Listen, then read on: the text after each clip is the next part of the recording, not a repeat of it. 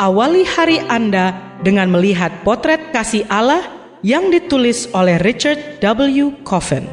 Melalui renungan pagi ini, kita akan mempelajari karakter Allah yang menuntun kita kepada kasihnya.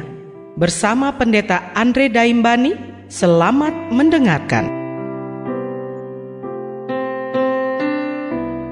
Shalom, selamat pagi saudaraku. Renungan pagi kita hari ini 31 Mei berjudul Allah ialah Ibu. Ayat intinya diambil dari Yesaya 49 ayat 15. Demikian firman Tuhan. Dapatkah seorang perempuan melupakan bayinya sehingga ia tidak menyayangi anak dari kandungannya? Sekalipun dia melupakannya, aku tidak akan melupakan engkau. Mari kita dengarkan penjelasannya.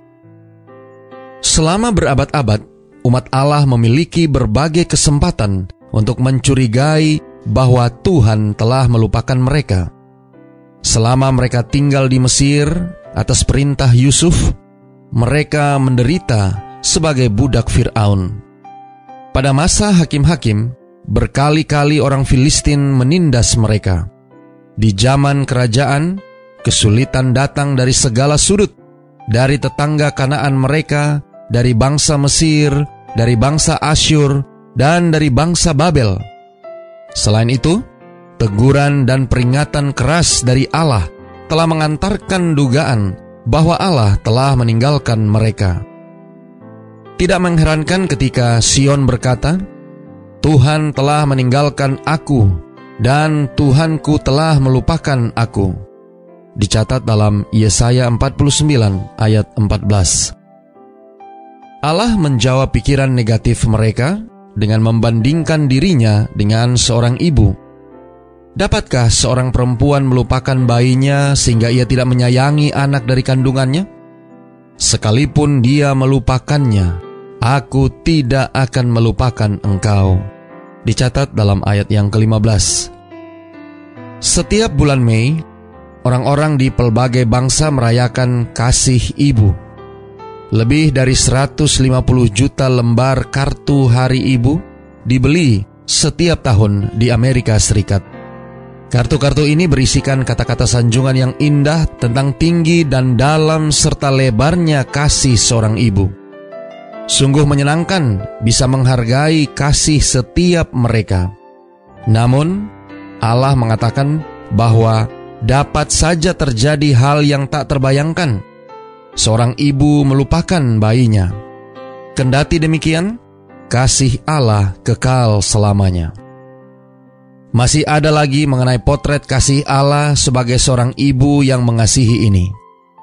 Musa mempelajari bahwa Allah itu penuh kasih sayang. Menurut ulangan 30 ayat 3. Dan pemazmur menulis bahwa Allah itu pengasih dan penyayang. Menurut Mazmur 111 ayat 4. Kita menerima pernyataan itu begitu saja. Tentu Tuhan itu mengasihi umatnya.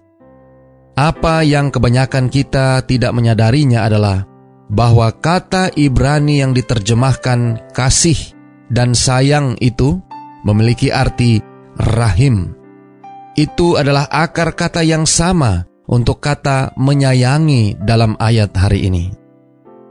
Saudara-saudara yang kekasih di dalam Tuhan, seperti halnya seorang ibu yang membawa bayinya selama sembilan bulan di dalam rahimnya sehingga terbentuk ikatan yang kuat di antara mereka, demikianlah Allah membawa umatnya di dalam rahimnya dalam tanda petik hatinya mendambakan anak-anaknya. Ya, kasih Allah lebih dalam daripada bahkan kasih yang kita peringati di hari ibu. Doa kita hari ini. Bapa, terima kasih. Melalui renungan pagi ini, kami diingatkan betapa Allah begitu mengasihi kami.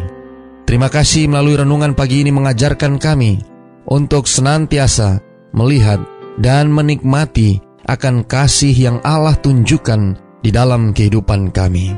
Tolong kami hari ini Bapa, biarlah dengan pertolongan kuasa roh kudusmu, kami boleh disanggupkan untuk melihat potret kasih Allah di dalam kehidupan kami, dan kami pun boleh dapat merasakan menikmati akan kasih dan cinta Tuhan kepada kami masing-masing. Terima kasih Bapa. Inilah doa dan permohonan kami kepadamu. Semoga Tuhan senantiasa memberkati kita sekalian sepanjang hari ini saat kita melakukan aktivitas kita masing-masing.